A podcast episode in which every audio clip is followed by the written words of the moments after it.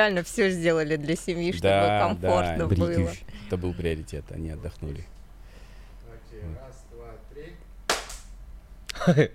Хлопушка.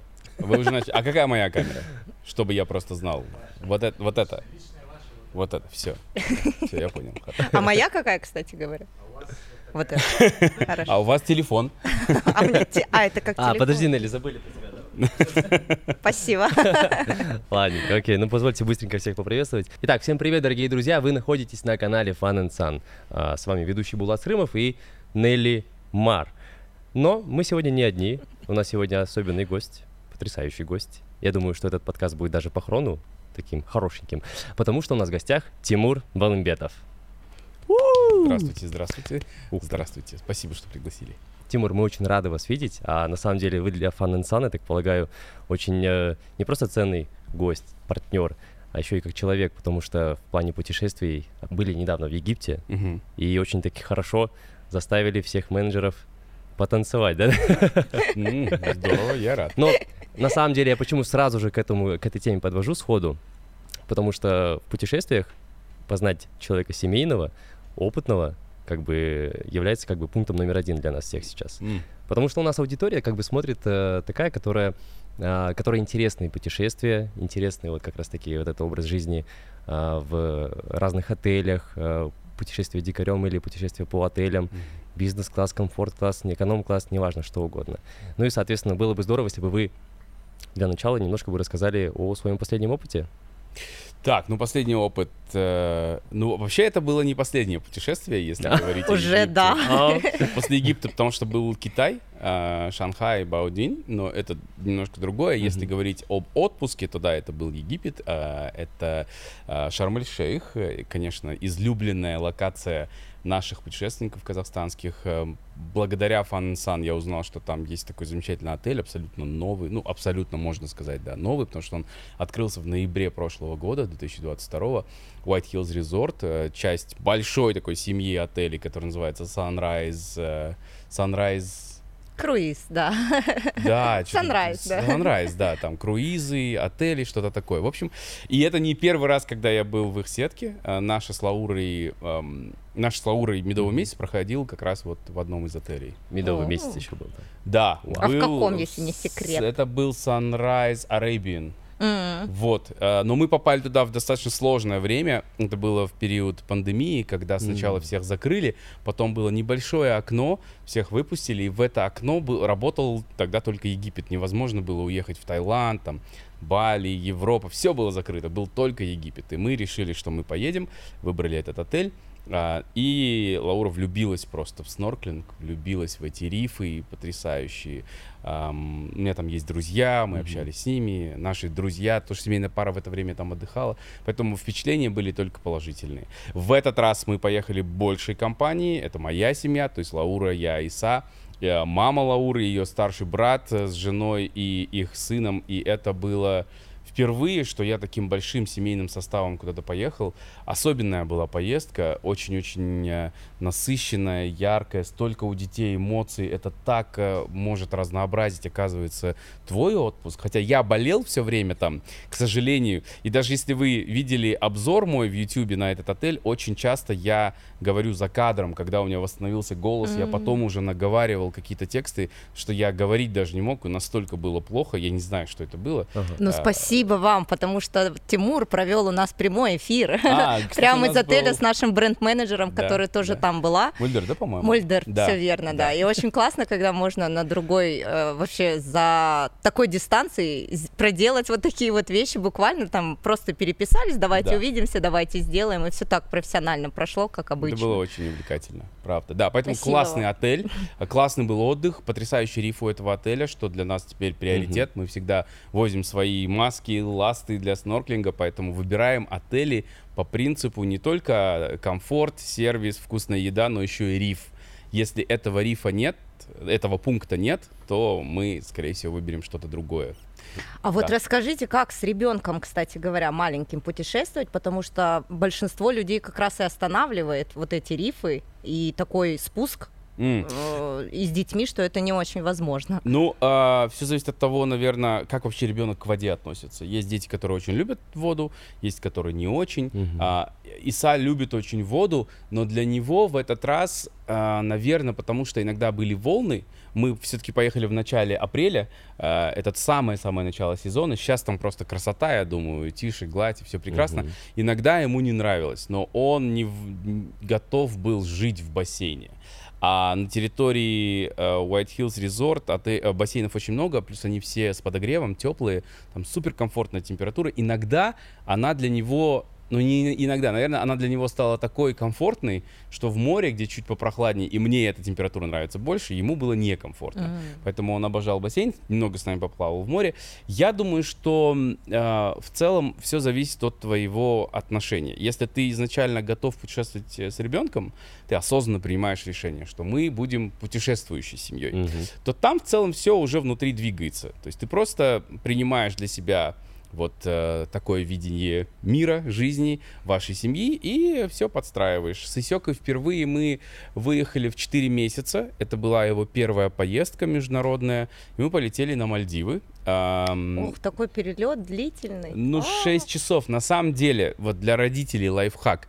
С детьми маленькими все гораздо проще. Когда они еще не ползают, когда они еще не ходят, когда они не вот эти вот беспокойные, что им нужно все время на ногах бегать по самолету, стукаться головой об углы, ручки, требовать что-то, это гораздо проще. То есть мы выехали в 4 месяца, он всю дорогу у нас там лежал, играл, еще помещался в люльку, это так классно. Мы в бизнес-классе, ему принесли эту огромную люльку, мы его туда положим, он поспит, Да. а потом мы его достаем на это большое кресло, а, его положим, он играет со своими игрушками. Было супер просто. Эти 6 часов были легкие на самом деле. Вот сейчас 6 часов это совсем другое, даже до Египта, потому что он хочет играть, исследовать, у него столько энергии, Бегать, прыти, носиться. да, и это гораздо сложнее. Уже его нужно развлекать, мы заранее готовимся, любимые книжки, любимые игрушки, все, чтобы его э, занять э, в перелете, мы делаем. А вот Круто. расскажите про свою подготовку, пожалуйста. Как вы вообще вот это все Вот, планируете? Кстати, да, хотелось бы чуть больше подробностей получить, вот особенно для будущих отцов, например, да.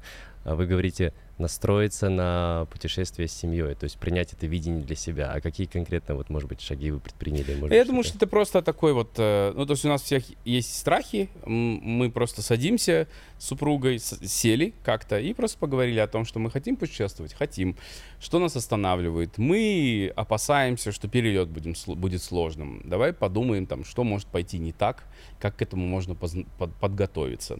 Мы боимся, что, может быть, в новой стране ребенку нечего будет есть. Мгм. Давай поисследуем, давай погуглим, давай посмотрим обзоры, а, как э, люди с детьми э, себя ведут в этих ситуациях, и действительно ли это так. Например, такой страх у нас был по Таиланду, потому что есть стереотип, что в Таиланде все острое, все не то, что Жареное любим такое. мы, да, все не то, что можно есть детям.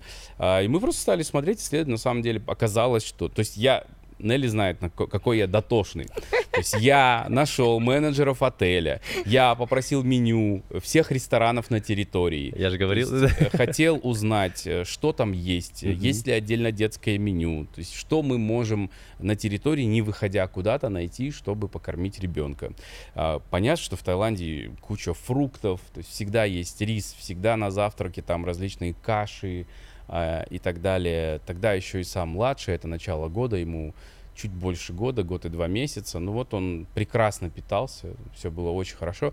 Вот такие вещи мы обговариваем. Конечно, есть ограничения, и нужно себе признаться и сразу согласиться, что для вас это не будет такой же отпуск, к которому вы привыкли. То есть, э, как мы путешествовали, когда мы были э, бездетными еще, без ребенка, не родителями.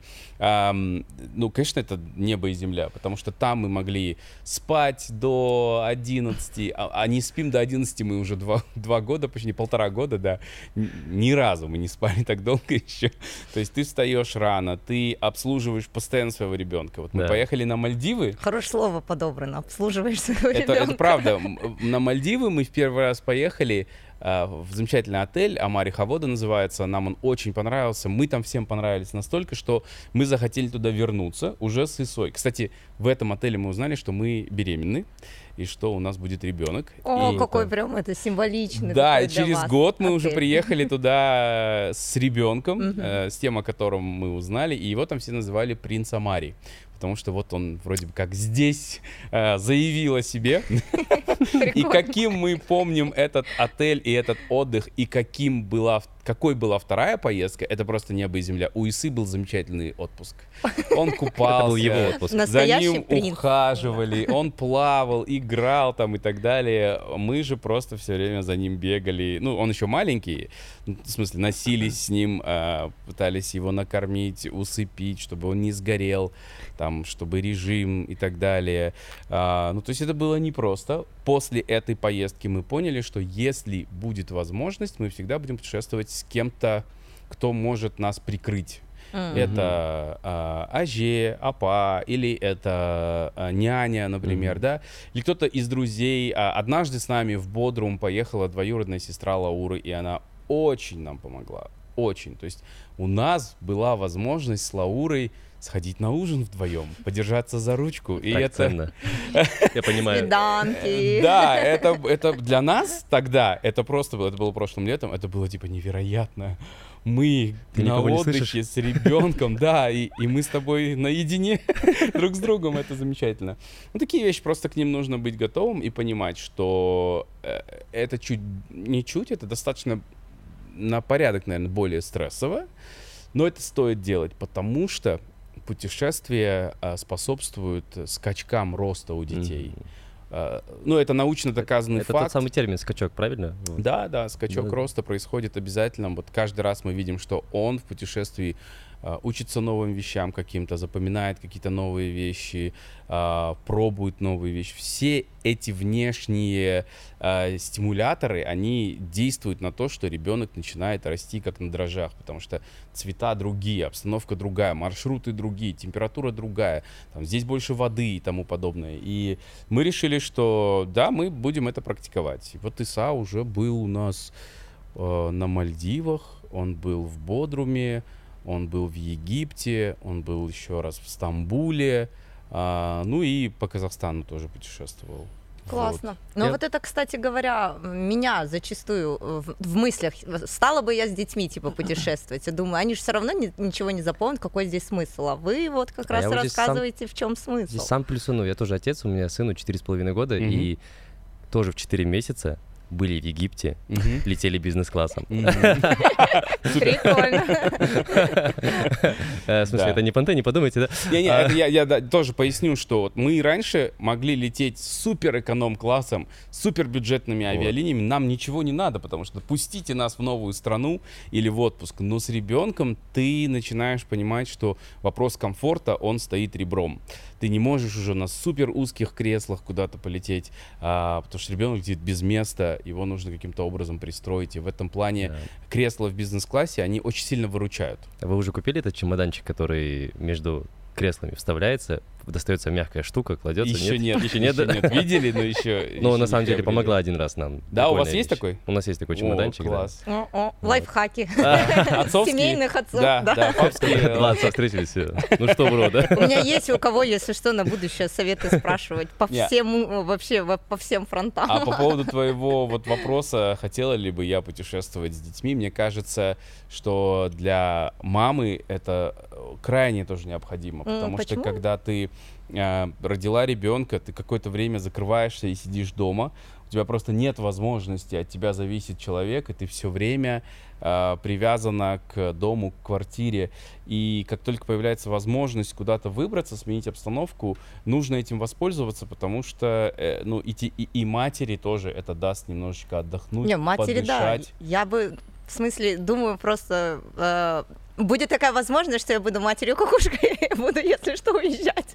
О, это большой, это большой, да, вопрос такой, разные подходы. Или этому есть. невозможно, когда ребенку нет определенного Не, возраста. мне кажется, что слишком рано, конечно, нет, М. не получится, потому что, ну, исследования говорят, что до трех лет ребенок ассоциирует, о- отождествляет себя с матерью. Ну, то есть прям вообще сильно привязан. Мы, например, целенаправленно пытаемся, э, точнее, ну, больше, наверное, я, да, целенаправленно пытаюсь проводить максимальное количество времени с ИСой. Сейчас мы договорились, так как нам предстоит первая поездка, когда мы оставим его на несколько дней дома. А, я сейчас а, поочередно с Лаурой укладываю его спать вечером. Ам, у нас была история с самозасыпанием, мы его научили, он засыпал один, но в какой-то момент мы подумали, что ему, ну, точнее, мы увидели, что ему больше нравится засыпать рядом с нами, и он спокойно дальше спит, мы потом просто его перекладываем в свою кроватку, и мы начали практиковать это. А, и вот там одну ночь Лаура его укладывает, другую ночь его укладываю я, для того, чтобы, когда мы уедем, а, у него бы, ну, не было вот ощущения, что мамы вообще нет, ну, то есть, или что мама его прямо категорично бросила вот сейчас в этот момент. Резкая смена, да? Да, да. И пытаемся сейчас максимально все предпринять такие э, усилия, чтобы э, он, может быть, ну, мягче перенес эту разлуку в трое суток. Вы Трое суток, куда вы Да. летите? настолько осознанные родители, я как будто сейчас в Америке нахожусь. Я так слушаю историю американских родителей. Но на самом Ну, деле Мне они кажется, сильно это повлияли. стереотип, нет? Оно, я стереотипно выразился, но у нас, мне кажется, это не такая часто встречаемая вещь, когда настолько могут подойти даже к отъезду на три дня.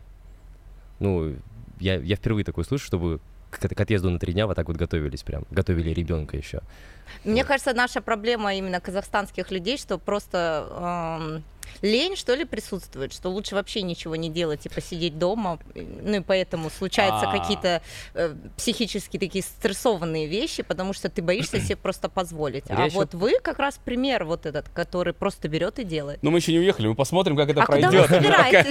Возможно, что все наши усилия вообще не приведут к э, Да нет, успешному я не сомневаюсь, что у вас все будет нормально. А куда вы едете? Расскажите мы летим, мы сегодня получили визу Шенген, э, и мы летим в Амстердам а, на концерт Бейонсе. О, классно, будем Это- смотреть ваши сторис. Да, это была давняя мечта Лауры, и моя мечта на самом деле тоже. Но мы же мужчины такие, ну то есть у меня эта мечта и была, ну и я как-то э, женился, у меня вот ребенок, э, ответственность, э, куча разных расходов, и я даже не думаю о том, что, в принципе, мы можем себе это позволить, но я не думаю о том, что взять бы поехать на Бейонсе. Вот у нее тур, когда у нее следующий тур будет, мне непонятно. Мгм. Прошлый был более скольки там, шести лет назад, что-то такое. А, а Лаура говорит, полетели, полетели. Я хотела, ты хотел, давай. Все сошлось. Let's make it happen, да, пусть это произойдет. А, И вот мы летим на Бейонсе, впервые мы будем в Амстердаме, мы никогда там не были, ни она, ни я. А, наши друзья, которые там часто готовят нас, рассказывают нам, куда сходить, а какие есть нюансы, там транспорт и так далее. Поэтому мы очень ждем. Очень ждем. И как назло в эти даты а, мои партнеры пригласили нас в Париж. Именно в эти даты. И когда Лаура услышала, она, а, нет, почему? Нельзя позже Париж просто. нельзя, потому что там это привязано к мероприятию. А. Очень крутое мероприятие, и мы его пропустим, к сожалению. Потому что иначе нас, нам пришлось бы ИСУ оставить еще на дольше. Всем бы такие выборы. Да. Реально, всем бы таких проблем. Что-то на богатом. А вот, кстати, вот у меня еще в начале подкаста появился вопрос. А Вы говорите, что летали большой, большим составом в Египет. Вот. Сначала я подумал, что это было осознанное решение, типа, давайте все вместе поедем. Вот я представил эту большую казахскую семью, шумную, как в фильме «Один дома». А кого-то забыли, что-то вещи там не собрали, Да. сумки, а потом вы рассказали, что это, э, ну, потому что с ребенком легче, и, видимо, давно еще вместе никуда не летали вот так Мы вообще да? таким составом не летали. Мы хотели, то есть мы очень хотели, а, чтобы мама Лауры с нами, с нами отдохнула. Мгм. Я вообще хочу, чтобы там как- каким-то образом получилось, чтобы и ее мама, и моя мама, и ее брат с семьей, и мой брат с семьей, и мы вместе куда-то вылетели. А, Не знаю, когда это получится, потому что это, конечно, серьезные такие вложения, а, но хотелось бы. А, И да, отчасти, конечно, очень помогает, что рядом есть Мгм. вот бабушка, и Ажесе, она апаса, она сильно к нему привязана, он тоже очень ее любит, и в любой момент просто э, она может подойти, и он просто с ней пойдет. Все, нас нет. Э, Ему очень классно с ней. Знакомый эффект. Да, и это так разгружает. Вот я думаю, мы сейчас разговариваем с ней, какие мы были самонадеянные глупцы. Когда у нас появился ребенок, мы всем говорили, мы справимся, мы сами, не надо, все нормально. И мы так вымотались в первые там полгода, хотя помощь предлагали, мы просто на нее не соглашались. Думаю, зачем мы не соглашались? И мы говорим о том, что вот э, когда у нас будет второй ребенок, мы будем на все соглашаться. Просто будем соглашаться на любую помощь. Типа, приди, пусть ребенок там спит, ты посиди рядом, мы два часа у себя в спальне поспим. Потому что иногда это просто решает все. У тебя сразу другое настроение, отношение к жизни, ты всех любишь. Есть Вот такое. так. Всего два часа в жизни разгрузки помогают. И сон это такое благое дело. Ох, да. Никогда, никогда ты в жизни не будешь ценить так сон, как после того, как у тебя появится О, ребенок. господи, Тимур, а если честно, его, вот когда ре- ребенка укладывали спать, когда свободное время появлялось, шли спать или работать? Было и так, и так. Было в первое время, мы научили ИСУ самозасыпанию где-то в 7 или в 8 месяцев. Это когда просто мы уже его могли положить в его кроватку, в люльку, и он сам засыпал. То есть нам ничего не нужно было делать. До это- этого... К этому надо край-аут? прям учить ребенка, это- подводить, это да? очень сложный про- процесс. Это не край процесс называется? Вот это? Нет, это? Ну, ну, это как Cried Out, но мы взяли чуть-чуть более гуманную версию и ее еще под него немножко адаптировали, потому что там, ну, то есть это американская система, Мгм. там может быть достаточно жестко все, что ребенок может вот Видел. просто плакать до потери сознания или там до того, что у него горло может охрипнуть, но ты не подходишь, Видел. что он должен Как-то научиться. кошмарно чуть, да. Ну, а, там есть обоснования, там есть научные исследования, которые говорят о том, что это не приводит ни к каким там а, психологическим травмам, Мгм. патологиям и так далее. Но нам это показалось немножечко жестковато, то есть это наш самое. первый ребенок, мы в этом плане а, такие чуть-чуть э, слабаки, мы, мы хотели, чтобы было Со вторым гуманнее. получится. Да, но все равно это длилось месяц примерно, это было непросто. Мы понемногу его там оставляли на, на минуту, на две минуты, на три минуты, на пять, на 12. По-моему, мы дошли до, по-моему, что типа 22 минуты, что-то такое, и после этого он засыпал. И это Мгм. вот длилось где-то две недели, мы его обучали. Э, Ночные сны были проще, дневные сны были очень сложные ему, они не давались вообще. А, Ну и в итоге вот мы научили его засыпать самостоятельно, и у нас плюс, ну то есть мы изначально договорились с Лаурой, что у нас ребенок будет режимный. Есть не так, что когда хочет есть, ест, когда хочет спит. Есть у него есть расписание, он встает рано у нас, поэтому там сначала у него два дневных сна. А, Сейчас у него всего один дневной сон, который Ну, длится уже, да? полтора-два часа, да. Ам, И там он ест по расписанию, ест то, что ему можно, ест хорошее, не ест сахар, не ест сладкое, Мгм. не знает, что такое торт, не знает, что такое конфеты. Ну, есть Пепси. не- Классно. Если даже сахар. Да, да, и там его, ну, он любит ягоды, он любит фрукты, это его десерты, он знает, что если он хорошо поест, получит десерт. А как он с мясом, с бешем дружит? Очень хорошо, он, Круто. да, он, он ест все, но мы сразу приняли решение, что мы включаем в его рацион авокадо, кабачки, а, там брокколи, цветную капусту, он все это ест, то есть до сих пор он все это ест, ему это все нравится. У него есть любимые книжки, там Мишка ходит по супермаркету, и на прилавках разные фрукты, а, овощи, и он знает, вот красный перец, желтый перец, цветная капуста, там а, вот то, то, и все это он ест. То есть мы говорим, как у Мишки. И он такой, окей, и все это ест, и ему все это нравится. Ой, Круто. Вот. э, Ну, вы очень осознанный, конечно, отец. И вы Да. очень, не как говорят стереотипно, что мужчины — это так, приходящие папы, чисто повеселиться. Вы с моей женой просто всё. не общались. Я, на самом деле, вся нагрузка на ней. Ну, потому что я... э, Мы так договорились, что у меня есть съемки, у меня есть монтаж, у меня есть какие-то переговоры, встречи, и чаще меня нет дома. Она больше времени проводит с ним, она больше его обучает, о нем заботится. Вот, э, поэтому, э, на самом деле, все лавры Лауре. Очень Вот. ценю этот ответ. Тоже как супруг, на самом деле, подтверждаю, все правильно. А, но у меня здесь такой вопрос возник в голове. А вот, вот это отношение к ребенку, к, сем- к семье, к воспитанию, оно появилось... э, оно было, было это желание внутри уже вот так вот осознанно подойти к этим моментам воспитания, либо их э, заставила заже- зажечься Лаура, либо вы как-то вместе к этому пришли через какое-то обучение, то есть как Ам. Тимур стал таким отцом, каким он является сейчас?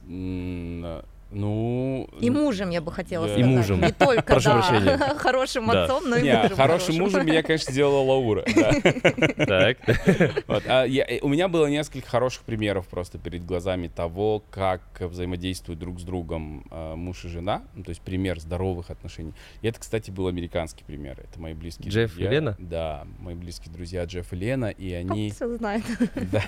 И вот э, я видел, как они, э, ну вот, потому что какое-то время я жил с ними, и я видел, как они друг с другом общаются, я видел э, вот это вот бесконечное там уважение друг к другу, даже в ситуациях конфликтных, а, что это не превращалось в какой-то просто взрыв и давай сожжем тут всю землю и все мосты, вообще такого не было. И для меня это было а, сначала непонятно и необычно, потому что все-таки в наших э, таких стереотипных отношениях люди ругаются и потом даже не обсуждают это. Ну, То есть обычно больше замалчивают, э, там, как наши родители, несколько дней пройдет, они не разговаривают, а потом как будто ничего не было, снова начинают по чуть-чуть с таким холодком разговаривать. Но я думаю, что а, обида и нерешенные эти вопросы, они копятся годами, копятся, копятся, копятся. К сожалению, иногда потом люди расстаются, разводятся. Тут у меня был классный пример. И еще пример того, как они воспитывали своих детей, как они кормили своих детей. Мгм. А, то Прикольно. есть, э, что они им готовят, как они их э, дисциплинируют, да, как после того, как там ребенка эм, лишают чего-то за неправильный поступок, как они примиряются, как они все равно потом ре- зовут там дочь или сына, обнимают и говорят, ты же знаешь, почему мы так сделали? Знаю, но ты же знаешь, что я все равно тебя, я тебя очень сильно люблю, я тебя сильно-сильно люблю, вот, э, давай больше так не будем. Ну и вот такие вот моменты, Это- они это- были э, университетом для меня. Это так важно, на самом деле, говорить ребенку действительно, что ты его так вот любишь, потому Да. что я за собой сам замечаю, с каждым годом, конечно, все меньше, но вспыльчивые моменты, они иногда происходят.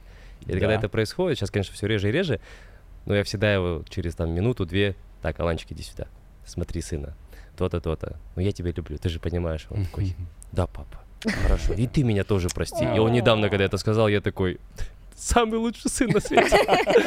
Это правда. И я думаю, что вот это важный момент, который, наверное, зрители тоже, тоже должны понимать, что никто не идеальный. Ну, то есть в этом смысле мы все бываем на нервах. Бывает, что ты и не спишь, и работы много, и ты вовремя не поел, и ты злой, и так далее. И можно иногда э, где-то себя там не сдержать, такое бывает. Но это не означает, что так должно быть всегда, или что это невозможно там, восстановить, да, потом, и, и самому восстановиться тоже. Ну да. Главное не жрать себя, а просто не повторять потом, если не хочется, да? Да, да, понимать, что вообще к этому приводит. То есть почему ты такой взвинченный. Может быть, надо вот с этим разобраться, а не, не с тем, что кто-то там что-то пролил, а ты на это реагируешь так Мгм. сильно. Мгм. Но Поэтому- если такая... А, сори. Поэтому, ребята, путешествуйте чаще. Сори, продолжим. Путешествуйте, нервничайте лучше в Египте. Всегда говорила, если я буду жить э, на Бали где-нибудь, вот вся вот эта вот кутерьма, которая происходит ежедневно, и она будет там, но с таким видом, разве ты будешь заморачиваться? Мне кажется, нет. Я думаю, что будешь, если у тебя нерешенные проблемы внутри, то ни- ни- ничто тебя... Это же не волшебная таблетка. Это же не так, что ты весь эм, зажатый с нерешенными вопросами, не проработавший какие-то внутренние э, вот эти вот э, кризисы. Просто приезжаешь в красивое ве- место, да, там несколько дней тебе будет там очень красиво, познавательно, но в какой-то момент то, что свербит внутри, продолжит свербить, и нужно будет с этим разбираться. Тоже верно. Поэтому- Путешествовать нужно тоже проработанными. Без. Это может быть частью терапии. Это может быть частью терапии. Аселис Двокасова прекрасный пример. Вот Очень прекрасно. Она тоже. сколько они были на Бали? а, она была Месяца три, там. да, кажется? Год, Нет, по-моему, она прожила больше, больше прям. года. А, серьезно? Она, да, она долго там была, и вот только вернулась на прошлой неделе, вчера мы И виделись. не одна. Не одна, классные Уже новости давно, у да. неё. Да, поэтому... С тем же, да? С тем же? И, а, человеком. это вы ее позовите сами и зададите эти вопросы. Но а, да, она говорит о том, что это ей помогло отчасти, потому что само место, ам, то, что эта страна, это общество ближе к духовным практикам, Да, да, это да. вот ее немножко подтянуло тоже. Да. Просто я намекала на то, что какие бы проблемы ни были, но когда ты видишь такую прекрасную картинку, я не говорю, что у нас не прекрасная, но так как у нас нету все равно в доступности именно пляжного отдыха, вот именно такие пейзажи а, просто приводят к созерцанию и уже к отпусканию каких-то проблем. Ну, поэтому так важны путешествия. Да, да. Но хочу тоже в защиту нашей, э, нашей э, природы сказать, вот я буквально позавчера снял выпуск с Анзором Гасаевым. Анзор Гасаев это в кадре KZ, если вы знаете, есть такой аккаунт. А, Мгм. Человек выезжает в потрясающе красивые места, готовит там, показывает, как он готовит. Это так здорово выглядит. И мы, кстати, это сделали. О, Повез нас ждать. в одно из своих любимых мест, приготовил для, приготовил для нас форель. Прямо у нас на глазах за какие-то там Инстаграмно так, 20 да? минут. Это было мега вкусно. Мы сняли интервью. Вот на- я впервые в кадре лежал на курпешке такой, развалился. кайфовал. Кайфовал просто, ел, так было классно. Мы закончили интервью, пошел дождь, и это все было так круто. И вот он, если зайти в его аккаунт, показывает, как много у нас красивых мест, но мы же туда не ездим. Нет. Но мы не прикладываем чаще всего Что На Алтын-Эмиле кто последний раз был, да? Я даже еще ни разу там не был. Я почти Катон-Карагай везде я там была. не был. Вот Катон Да. Карагай очень хочу. Но сейчас Я ценник тоже. Катон Карагай такой, что А, прям... Что только на бартер, да? Если вообще там какие-то суммы такие, что проще в Европу поехать. Ну В вот. смысле, до такой степени. И, ну, вот эта проблема, конечно. Так бы было бы намного, мне кажется, у каждого казахстанца желание больше Да. путешествовать. Да. Ну или Но вот банальный, да, к этим вопросам инфраструктуры, развития, вот это все. Ну, вон на Чарыне, кстати, запустили на Чарыне этот э, какой-то визовый центр. Ну, как э, А, Алмати визит, а, типа визит-центр, такого. да? Да, Да, ви- да. Не, Визовый, э, ой. Я хочу просто в Европу.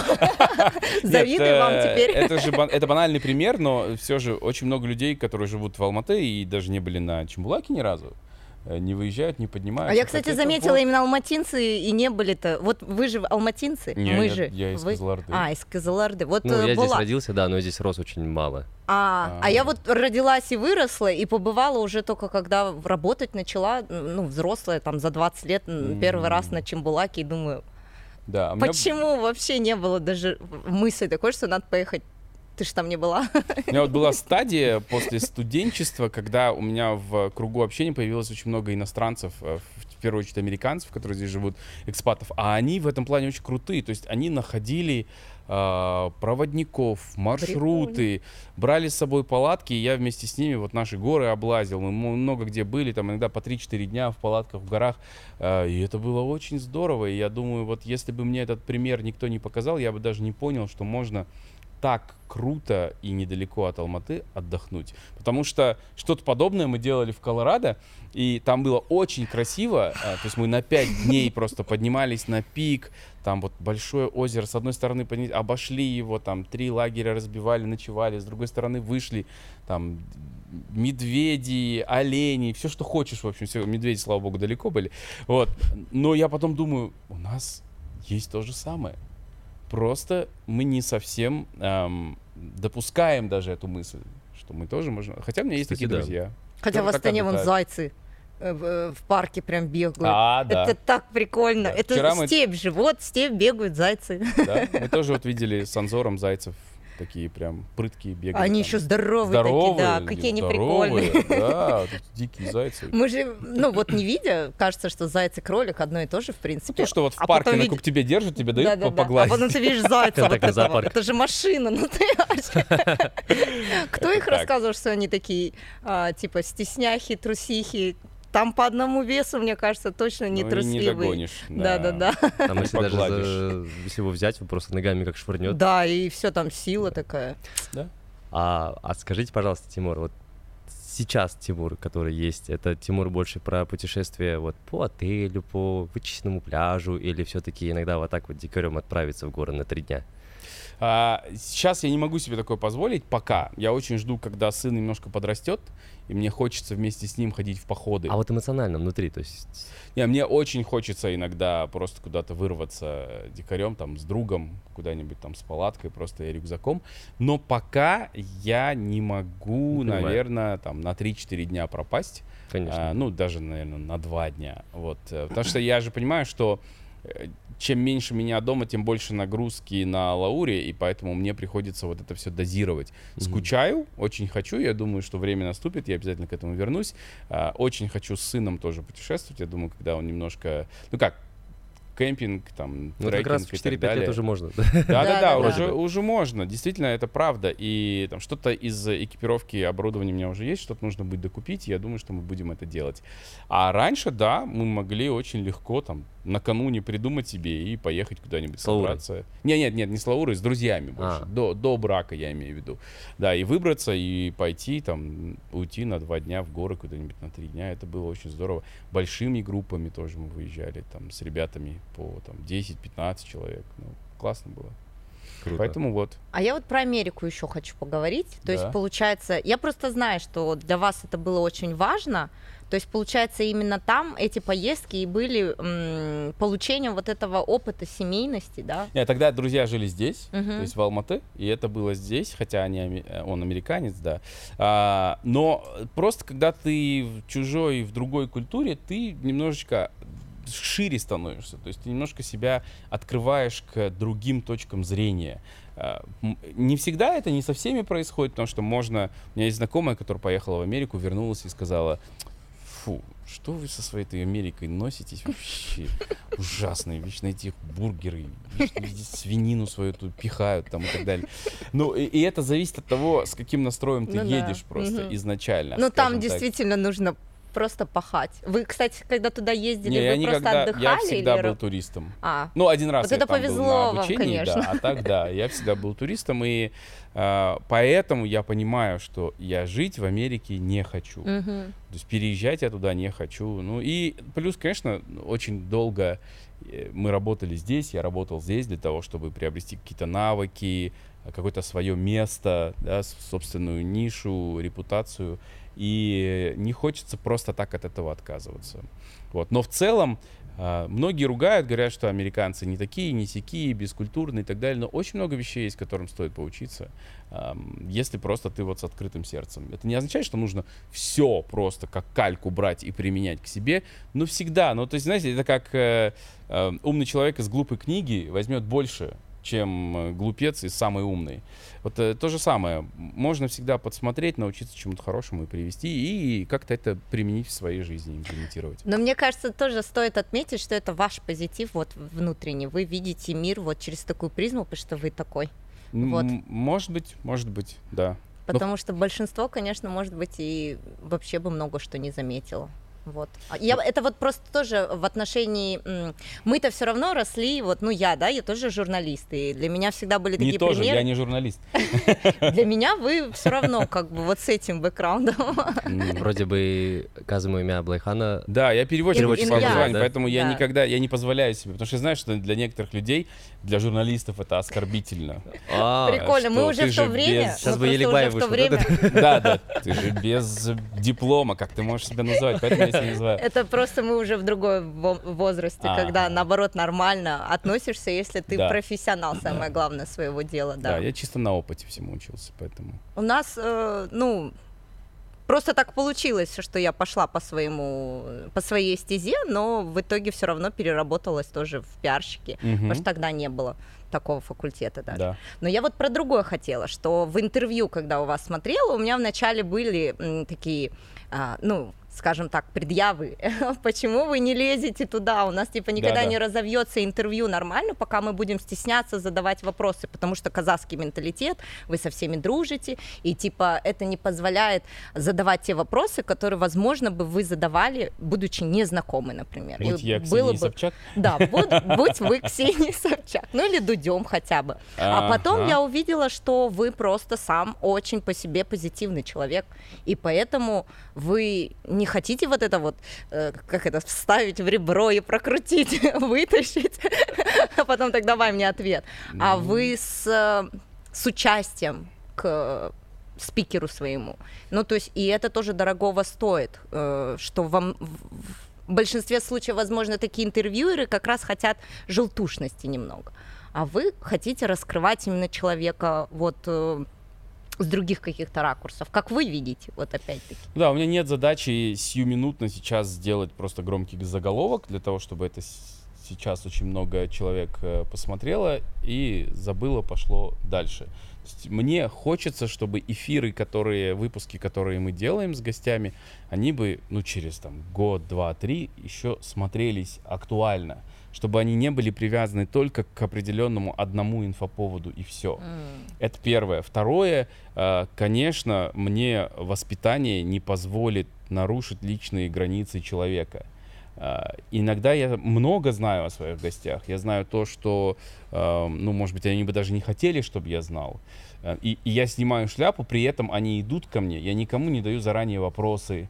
Никто никогда не лезет ко мне в монтаж. Ну, потому что знают, что условия такие. Идешь к Баламбетову, он как бы сам задает вопросы, сам монтирует и выпускает. Ам, И это тоже дорого стоит. Ну, Очень. такое доверие, такое уважение нужно заслужить. Я не могу просто прийти и заниматься избиением младенца. Это легко, на самом деле, позвать человека к себе в кадр и Мгм. начать его мочить и просто снимать реакцию. И потом крупным планом показывать человеку реакцию, зрителю. Смотри, как он корчится, как ему некомфортно, как ему неудобно. Это вот кринж на Это кринже. я его задел за, просто. дев- за Да, да, Это я это я вытащила. разворошил это осиное Ага. гнездо. Видите, какое классное? А такие есть люди в, в Ютубе. У меня прям это guilty pleasure. Знаешь, я иногда их смотрю, думаю, а, что вы делаете просто?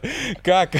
Но и не смотреть не могу, знаешь, как автобус, который вот сейчас вот э, в стену врежется, но ты не можешь отвернуться, смотришь на это. А вам нравится сравнение, что вас называют казахстанским дудем?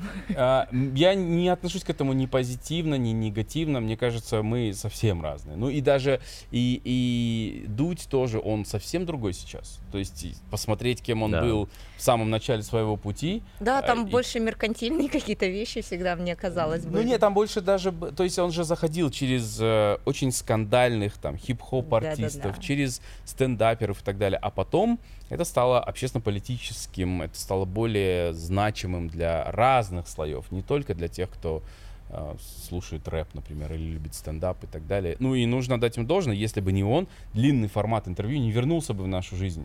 По Ну крайней да. мере, в нашем медиапространстве, вот, э, а мы все-таки на тот момент еще одно, больше да. зависели от российского медиапространства, чем сейчас. А, он много сделал, много полезного. Вдохнул вторую жизнь.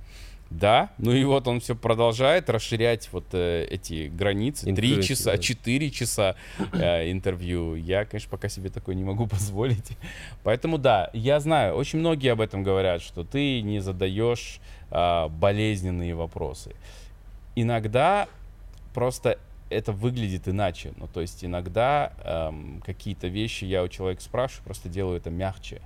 И в этот момент я могу почувствовать, хочет он идти дальше или нет. М. Если я вижу в процессе по глазам, по его там дыханию, по эмоции, что он не готов, я не буду его ломать на этом, прям вот там, перед камерами, перед э, людьми, которые снимают, потому что тоже влияет. Человек сидит, и он понимает, что если я сейчас себя вот так поведу, они так подумают, если так, это будет так выглядеть. Не хочется ставить человека в такое положение.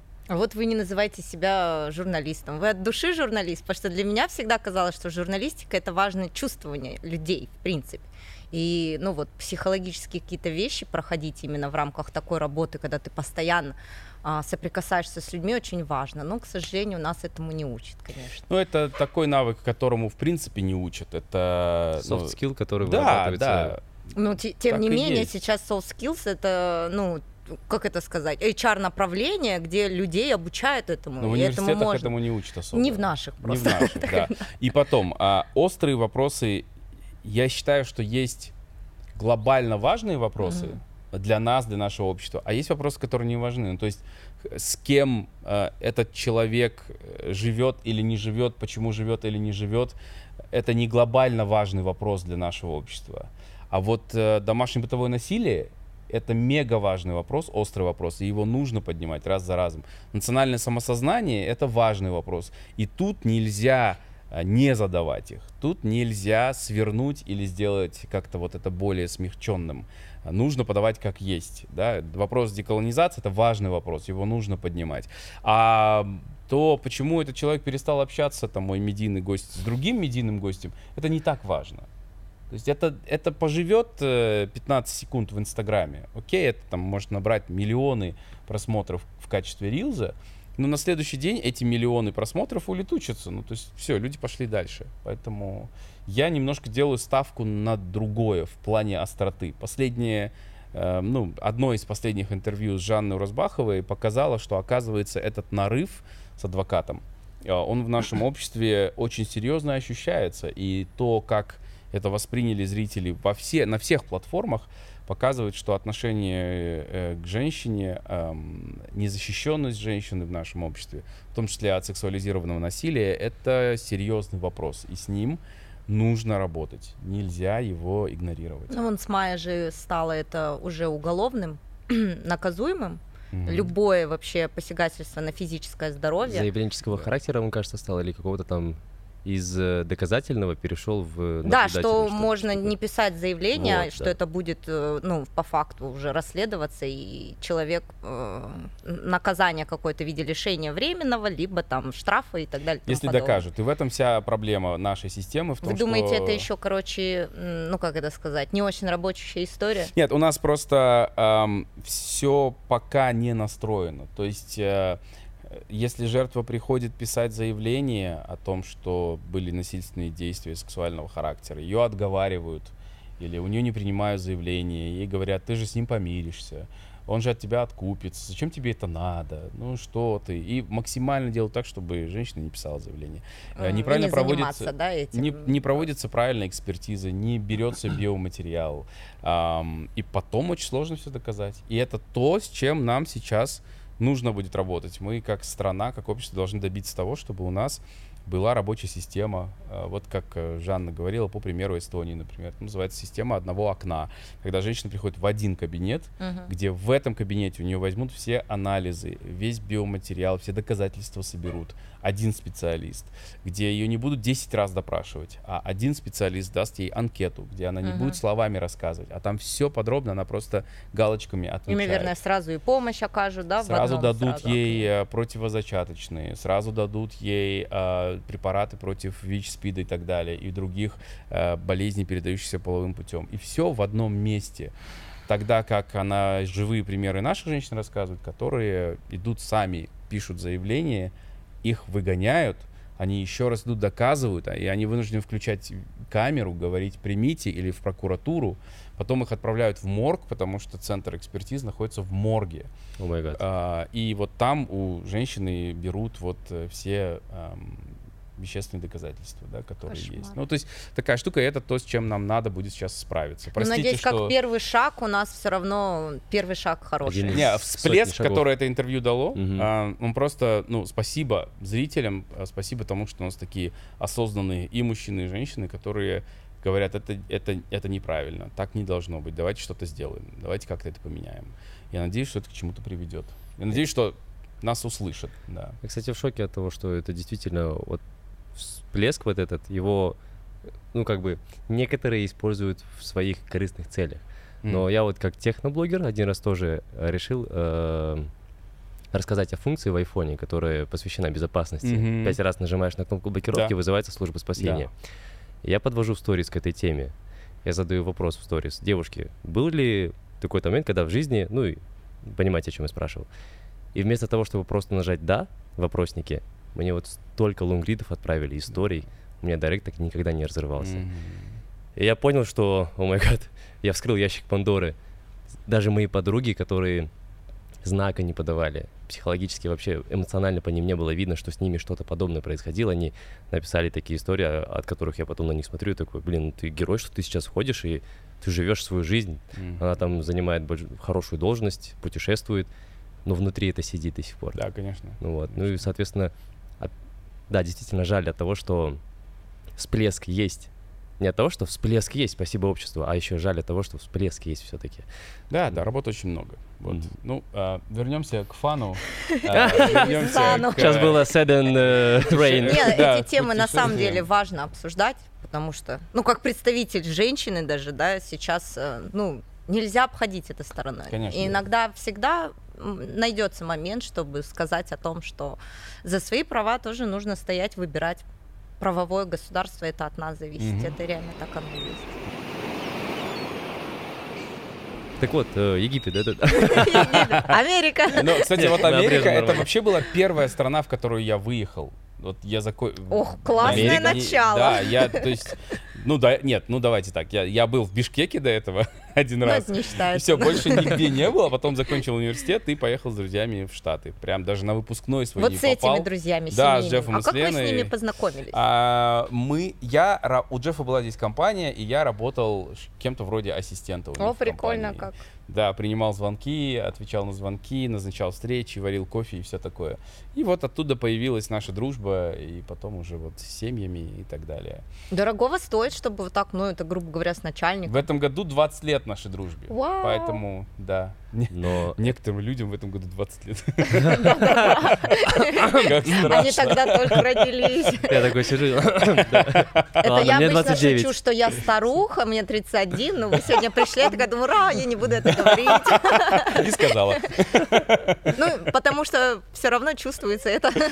Да. Я здесь хотел подвести к тому, что вот 20-летняя дружба и от того, что вот вы работали с этим человеком, и вот потом переросло в то, что вы еще и в Америке дружили дальше. Это Мгм. заслуга больше того, что вы как кадр ценный был для него, правильно? Не, нет, ну Или там вот что, что там было? Компания проработала меньше года, потом Мгм. она закрылась, и просто а, там э, была некрасивая ситуация, когда другой э, учредитель компании хотел неправильно со мной поступить, Мгм. а, просто придумав какую-то отговорку. И Джефф заступился тогда за меня, сказал, ну, человек работал, все правильно сделал, не нужно придумывать отмазки, чтобы э, от него избавиться и не заплатить ему. И вот там началась наша дружба, я понял, что он очень крепкий мужик, и что он э, всегда за правду.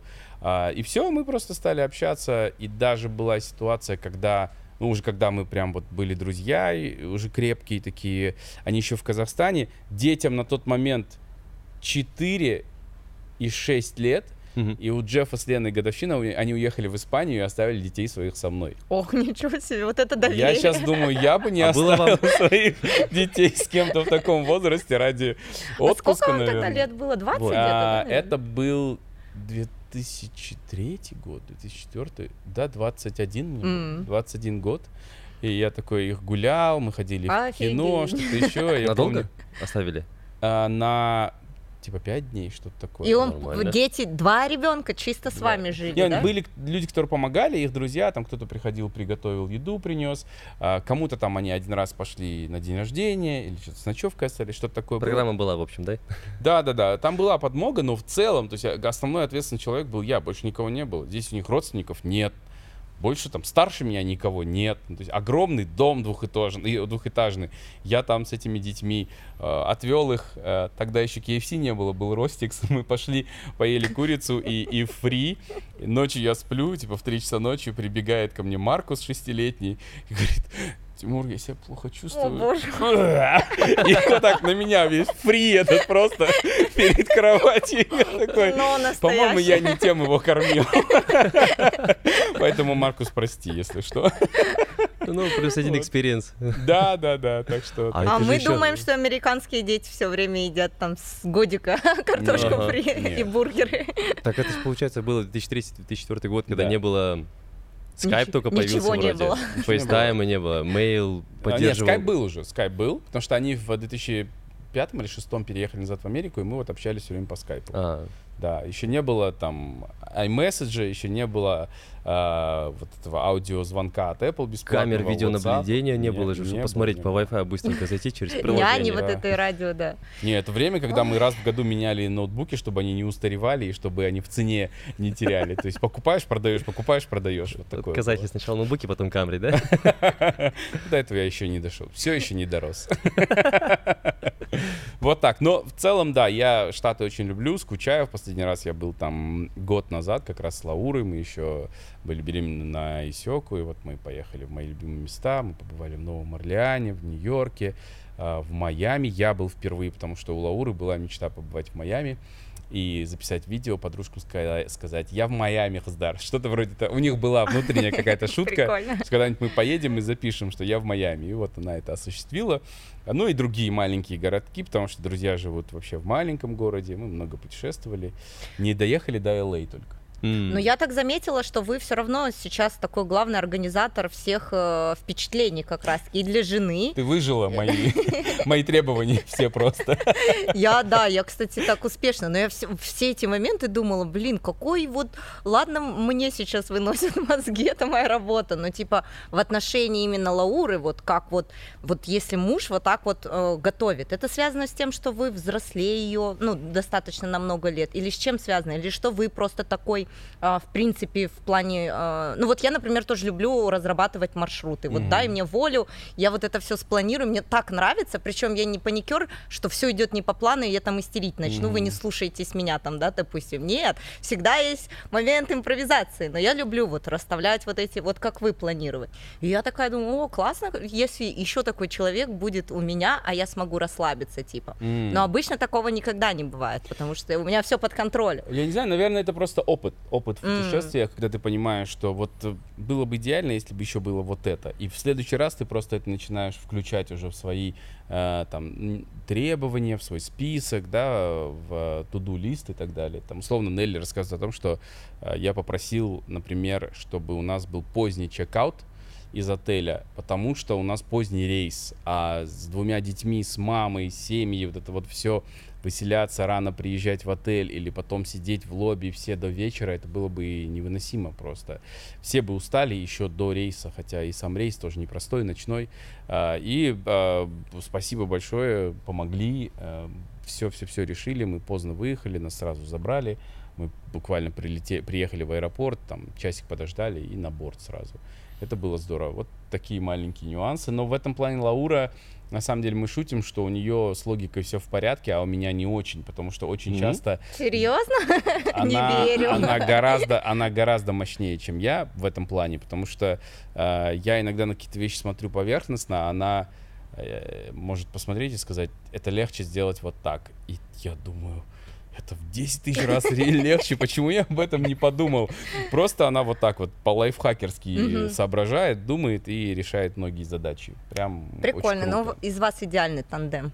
Я просто столкнулась с вами, поэтому, конечно, это с Ну, а мы составляем точки. списки. У меня вот есть всегда в записной книжке список для путешествий, то, что мы всегда берем. То есть это вот must. Вы приложениями пользуетесь или заметками? Не, у меня просто в заметках. То есть Ага. у меня есть, что для съемок у меня всегда вот это должно быть. Вот такие шнуры зарядки там и так далее. Для отдыха у нас всегда там маски, ласты, крем, вот все, что необходимо. Там несколько наборов там плавательных костюмов для себя, для нее, для ребенка.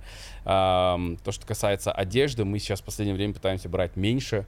а, ну, потому что обычно ты все равно просто ходишь в какой-то простой футболке. Если только мы не планируем, что у нас будет фотосессия или какая-то съемка, тогда да. А так пытаемся максимально облегчать сейчас наш багаж, потому что маленький ребенок требует очень много места в чемодане. А, ну, не, не, мы его не везем в чемодане, но его вещи, контекста вырезать. его вещи занимают э, огромное А пространство. вот и классный заголовок. Да, но мы сейчас перестали, например, вот э, то, чему мы научились после Таиланда, мы там рискнули, мы не берем уже очень много подгузников, пока он сейчас еще в них. А, вот сейчас мы его отучаем потихонечку, потому что их всегда можно купить в любой стране, они Мгм. есть, если только ты, ну, я не знаю, где, где бы ты не мог Да купить везде, да. подгузники. Везде можно. Раньше у нас пол чемодана это были подгузники. Вот такие вещи. Ну, там, наверное, переживали просто, потому что есть моменты Да, да. аллергии. Какие-то подгузники неудобные, какие-то труд, какие-то натирают, даже там еще этом- мы даже об этом не подумали, А, потому серьезно? что у него никогда не было никаких Хоть высыпаний, Круто, круто. покраснений, ничего такого. Вот это поэтому- вот, да, кто мучается всякими экземами, Мы вот один раз наверное. столкнулись с... Что-то там, короче, покраснения были от того, что натирала, что ли, и такие, М. ага, потели на корейские, корейских не бывает в Египте, потом взяли памперсы, и, и пошло-поехало. это. Вот, окей, ладно, будем брать половину чемодана подгузников. Ага. Ну, тут, да, такой индивидуальный момент просто. Да, да, я думаю, что в этом плане просто нам повезло, что у него нет непереносимости, никакой аллергии, слава богу, никаких нет, поэтому Классно. да, планируем. Но все-таки вы самый главный организатор всегда путешествий. А, В плане выбора отелей, э, направления, И вообще э, планирование, логистики, да-да-да. это делаю я. Это делаю я. И иногда я это делаю долго, Нудно. тщательно. Иногда я Лауре могу показать 10 отелей, она говорит, уже любой выбери, пожалуйста. Я поеду в любой, только давай уже поедем. Вы не Вот, а дева я- случайно по знаку Да, зодиака? да. А, ну все дева. понятно. Так началось, да? Зато я Да, попала, Что видишь? началось? Он, да, все время затыкает меня. когда я- Нелли затыкает. Да, да, да. Да, Я не в патриархальной Нелли- стране живу, чтобы затыкать тебя, да? Ах, как переобулся. Он мне запрещает говорить на тему астрологии. Ну, правда. Не, я в это не верю, но, но я вижу.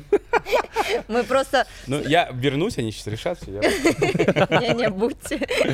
Ну вот, кстати, да, давайте, ладно, чтобы Нелли немножко э, так вот почувствовала кайф небольшой. Как вы вот к астрологии, гороскопу относитесь? Э, Никак. Ну, то есть я в это... Спасибо, Очень да-да. приятно.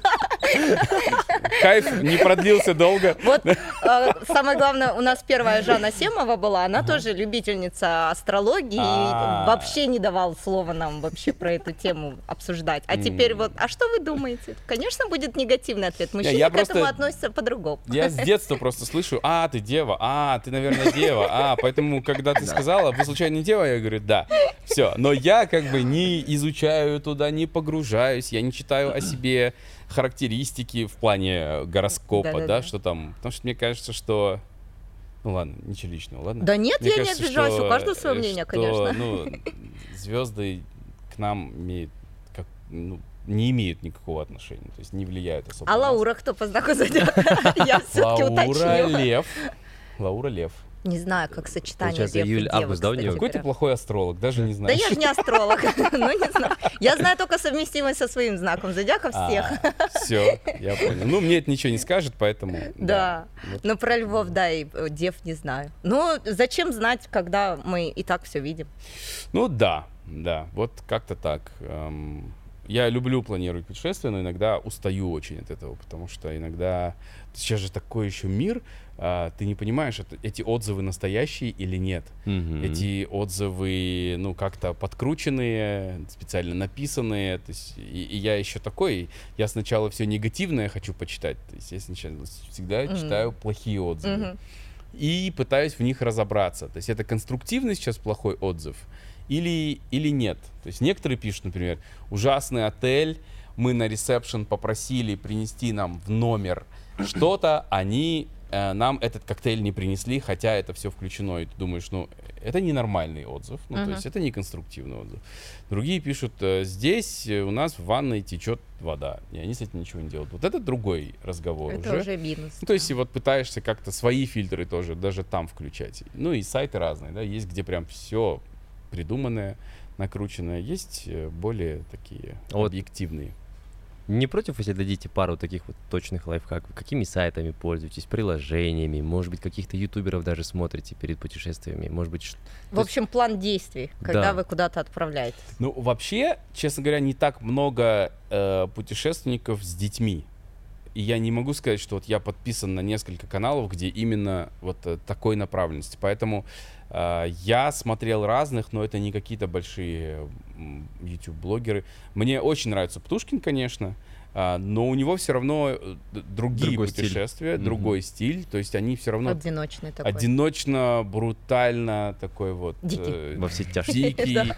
да, а, но это невероятно красиво, он очень позитивный парень, а, и я прям сейчас восхищаюсь тем, что он решил больше не снимать на русском языке, это прям заслуживает уважения в условиях, в которых его страна сейчас находится, прямо браво, молодец. Ам, приложение, ну, это Booking, а, Мгм. потому что в Букинге можно всегда э, почитать очень много отзывов и посмотреть. Там же классные есть э, э, такие штуки, что ты можешь на карту тыкнуть, всегда посмотреть. Тебе там нравится бухта, например, но на карте появляются рядом другие отели. Иногда они в той же бухте, но они дешевле, и ты можешь тыкнуть, зайти, посмотреть. Интересно, а почему он дешевле?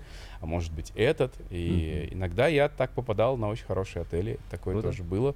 А, что-то читаю я на TripAdvisor, но TripAdvisor мне почему-то кажется таким каким-то эм, нафталиновым. Такое ощущение, что там все пожилые только люди как будто пишут. И, и- и всегда мнения такие очень... Не знаю, может быть, может быть, мне так кажется. А как Вот. же Foursquare, там, Yelp в Америке элементарно? В Америке, когда да, но в Америке в целом, если ты находишься, то тебе и Siri поможет, потому что там она Мгм. просто супер прокачанная. Пользуетесь? Да, Классно. да, но здесь э, Siri, ну, максимум там тебе что-нибудь Позвонит. напоминалку поставит, да, позвонит кому-то или музыку Погоду включит. скажет. Типа того. А, ну и теперь, э, теперь есть новое приложение от Sun еще к тому же, где можно будет самостоятельно подбирать туры, и это вообще удобно. Мне кажется, просто Оу, ты... да. э, Да, это крутая работа, большие молодцы, что это сделали. И Э, еще на сайте хочу добавить, что у нас э, онлайн такой прям полноценный. Мы сейчас Тимура не просили этого делать. Он абсолютно сам это- Потому что если бы они попросили, это было очень дорого. Идеальный А от души да. всегда бесплатно. Как это приятно. Да, спасибо. Для нас сейчас очень важен этот релиз. Мы все силы туда как раз-таки свои внедряем. а, И, блин, ну, короче говоря, ждем, чтобы это было удобным для наших туристов. Вы тоже можете, кстати, поучаствовать, оцените приложение, ссылочка будет в описании под видео, нажимайте, переходите, устанавливайте. Чем больше людей будет пользоваться, тем лучше оно будет становиться. Ура! Да. перфетто просто. да. Едем дальше. Мне кажется, нас вообще не надо было. Можно было Тимура посадить, и все было бы идеально. Ну, прямо, ну, Мы, по-моему, только надо. портим. А вы а вот какая самая экзотическая страна, в которой вы, например, были? Ну, что самое Вот, необычное? кстати, я мысли прям прочитали, хотелось вот этого немножко формата. А если Тимур, например, сейчас станет интервьюером, например, в... Как обычно. Все да, как обычно. Да, но ладно, да, я не стал этот вопрос задавать, потому что нет подготовки, тем- а нас не... Ладно, обо мне ничего не знаю, да. Возвращаясь к вашему Да. вопросу. Самая необычная страна. может Не, ну, или такой- Destination. Такой нет, честно говоря. Я, я, я был в Европе, в Дании, в Швеции. Я был э, в классических направлениях а, ОАЭ, Таиланд, Турция, Египет. Ну, может быть, experience был какой-нибудь experience какой. необычный. И, понимаешь? знаете, я просто отвечу вот так вот. Мое, мое самое любимое направление, где был шесть раз, это Египет, Шарм-эль-Шейх. М, Снорклинг мое все. Да? Просто мне вот отель Sun Albatros и больше ничего не надо. м. Все, вот я вот прям люблю. А дайвинг не зашел.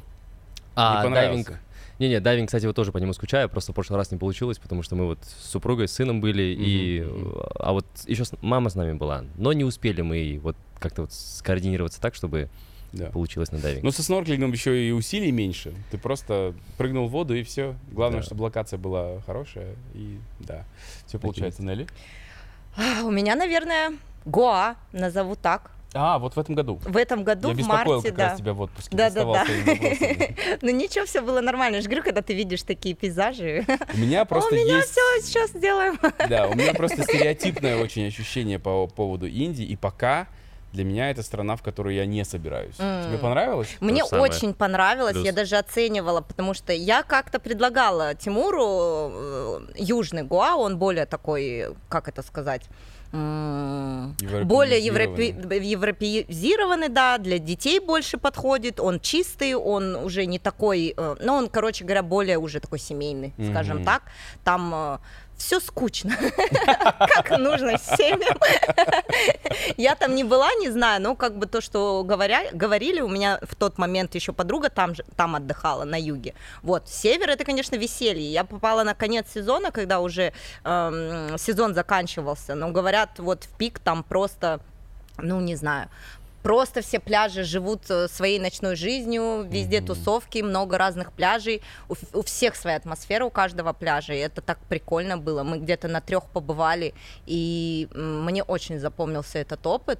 Я обязательно сказала, что вернусь туда именно на пик, Новый год отметить, говорят, там очень классно, прям все М. горит. Вот, но это мой, э, вот прям направление мое, мой вайб, да. Мне вот Классно. такое вот нравится, когда ты чуть-чуть хиппи, чуть-чуть э, такой человек нирвана. И никто не смеется ну, там над тем, что ты веришь в звезды. Да, Вот. вообще, вот, я там Поэтому- много нашла, да-да-да. Вот, Камешек поймал, да? Я вот на лето думала в Европу поехать или, может быть, еще куда-нибудь. Но в итоге что-то подумала, что я не хочу напрягаться с визой. Ну, сейчас говорят, что станет легче. Сейчас Наш Надеюсь. МИД работает над тем, чтобы нам стали выдавать э, Шенген на еще более простых условиях. Вот как раз дождусь этого момента, а сейчас Да? пока посижу. Да. Вот. Правда? Ну, еще подумала, что мне кажется, в Европу классно как раз-таки вот с мужем будет, когда уже все будет, ну, такое. Как-то вот туда хочется по этому вайбу, Хм. почему-то мне. Окей. сейчас. Нравится, что ты планируешь это, ты так говоришь с мужем.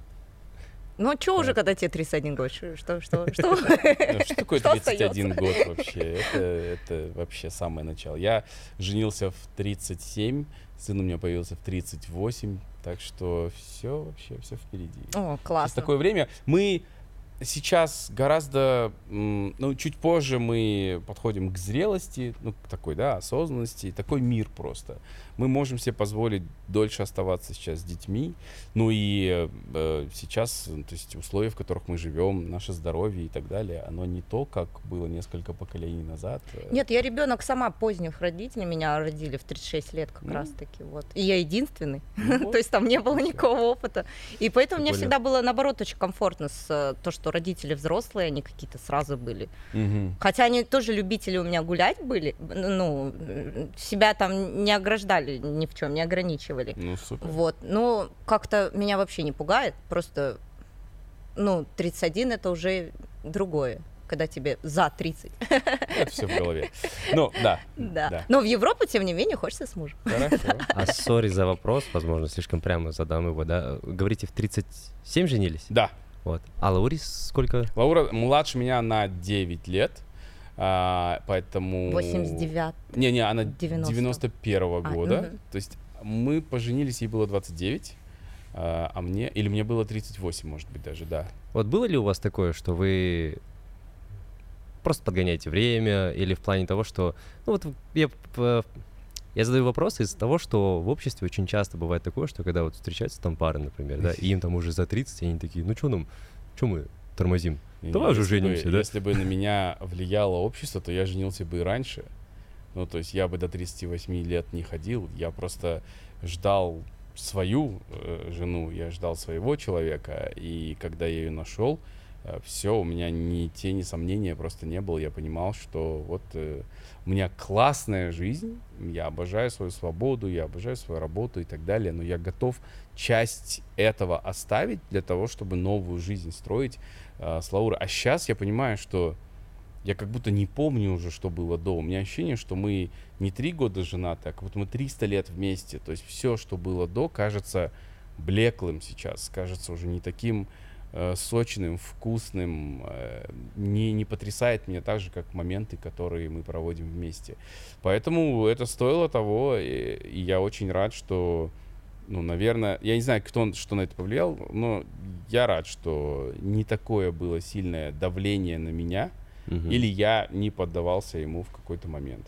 А, а если ответить на свой вопрос, для меня, вот что касается экзотики, например, да, вот есть два, два ответа у меня. Первый это, может быть, это не так экзотично прозвучит, но это Вьетнам. Мгм. Но просто я во Вьетнаме был в 2009 году. О, это рано. Или, или 2010 Тогда году. еще никто не Тогда, знал. Да, отсюда пока еще мало туда летали, и там были одни россияне, Мгм. вот были европейцы, это было очень круто. Мы летали с ребятами Буаржеро, мы сняли там два или три клипа сразу.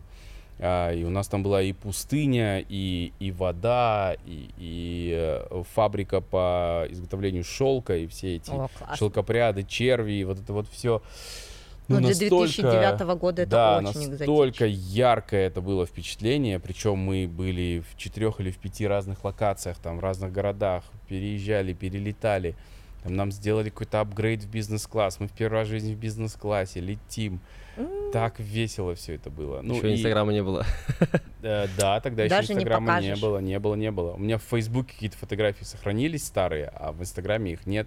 А, ну и еда совсем другая, очень вкусная, очень дешево. Все даже для меня тогда казалось, что это дешево. Ну и вторая локация, которая или направление, которое меня поразило, это эм, Бонэйр. Это один из э, Карибских островов.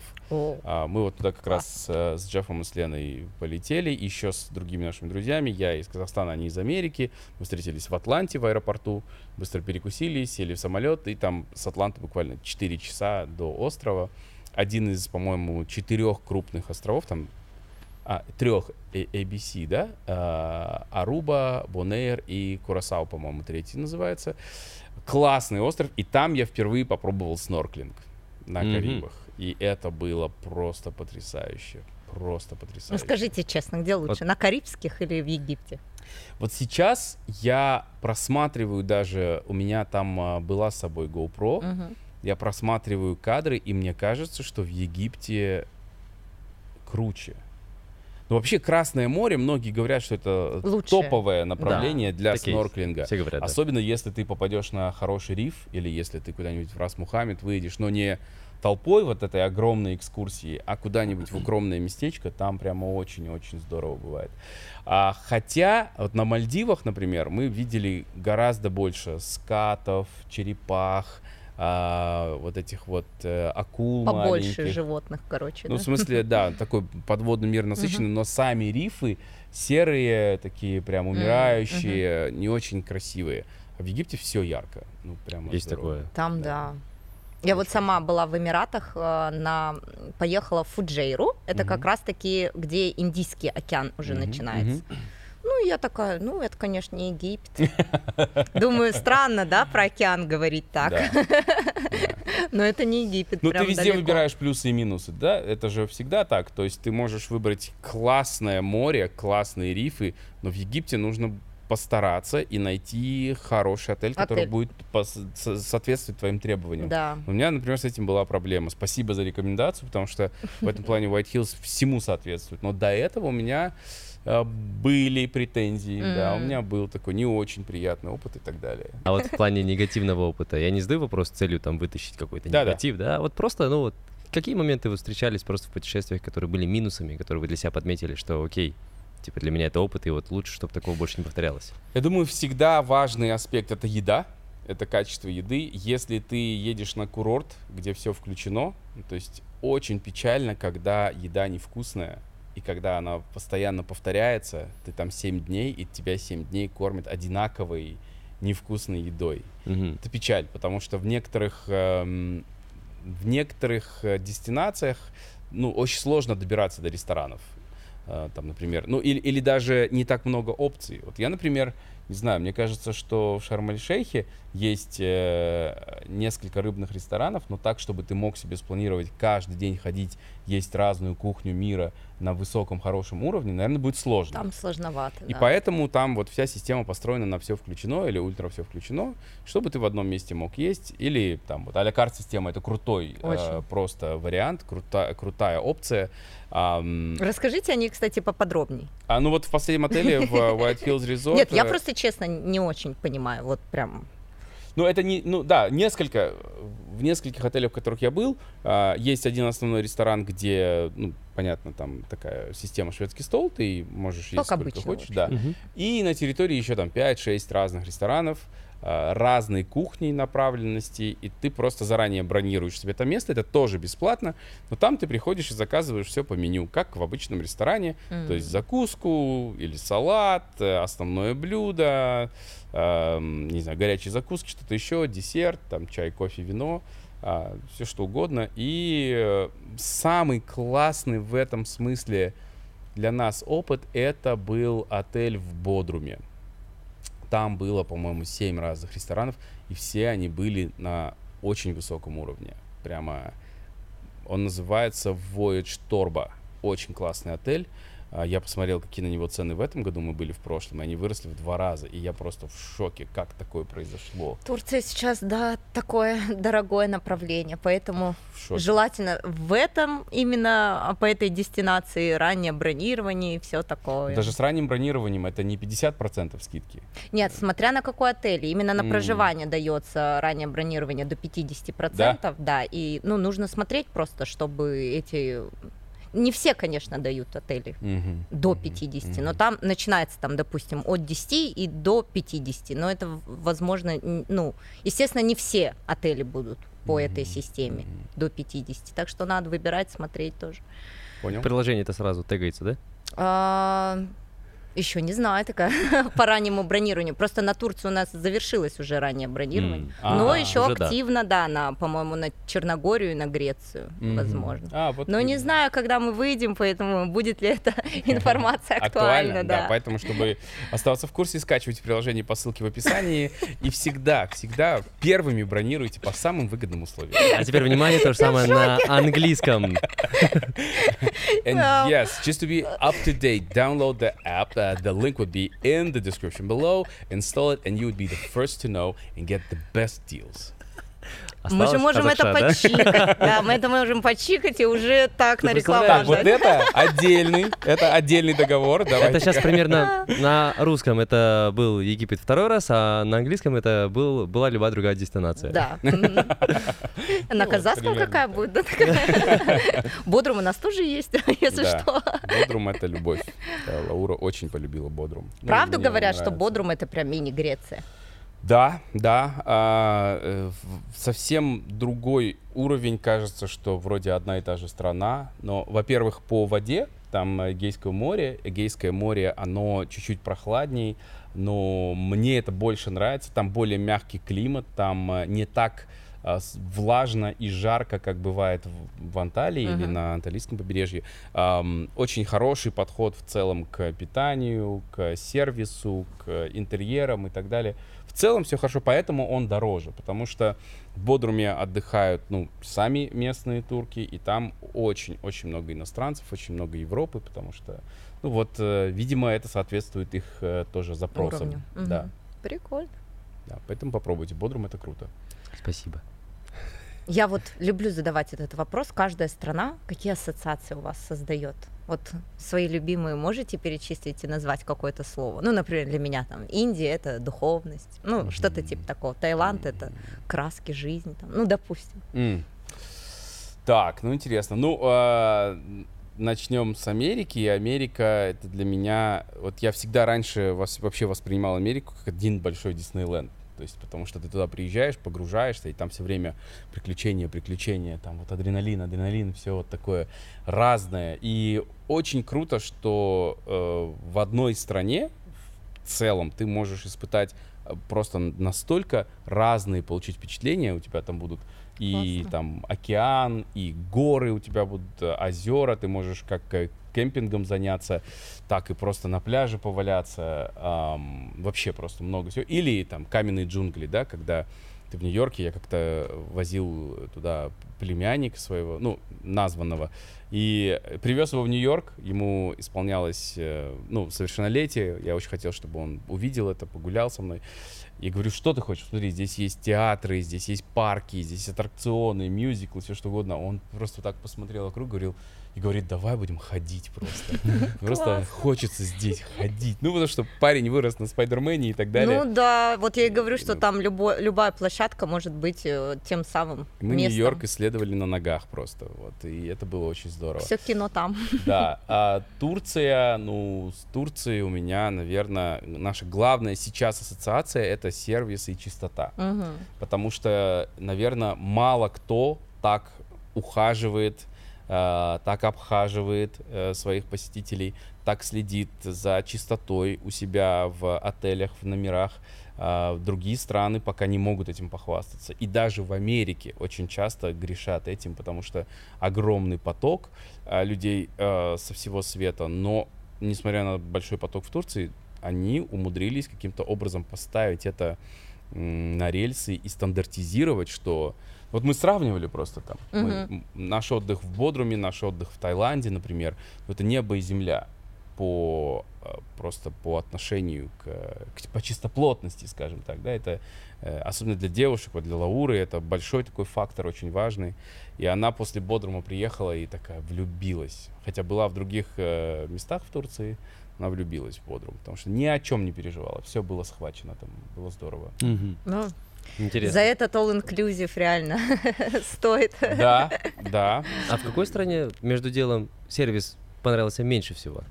А, ну, наверное, такие страны, где все только развивается, а, ну, Вьетнам, например, да, понятно, что я там был давно очень, не знаю, как сейчас, но там в целом к этому отношение было достаточно простое, расслабленное. У тебя есть комната, ну, М. лежат у тебя там чьи-то волосы, ну, подвинь их, ну, О, ничего страшного. Типа Нет, того. сейчас не так. Ну ну и понятно, что и мы-то, мы-то выбирали не пятизвездочные какие-то себе отели, не могли себе позволить. Вот главное, море рядом есть и классно. Э, поэтому Для студентов, да, Вы пойдет. вот сейчас же... Не, сейчас не так. Вьетнам очень такой Я вот поэтому говорю, вы взялись за него прям. Э, Он вообще сейчас, ну, такой, как, скажем, азиатский премиум, можно Да? так сказать, да. Мгм. Последняя поездка моя в Шанхай, меня просто покорил Шанхай. А, Вы в пресс-туре там были, да, по-моему? Я был, да, я ездил на шанхайское автошоу, Мгм. которое проходит каждые пару лет, 20-е юбилейное, и я до этого был в Гонконге, я помню, что тогда Гонконг меня поразил, но Шанхай, он какой-то прям душевный, он такой очень зеленый, такой красивый, чистый. Чистый, Он а то, что говорят, загазованный, ложь, Не да? Шанхай, нет. А, По-моему, уж про Шанхай говорили, что самый загазованный. Бы Вообще нет. Нет, ну, да? вот, э, я, я не могу, да, не могу это подтвердить, потому что воздух там был классный. Мгм. А, и очень было все вкусно.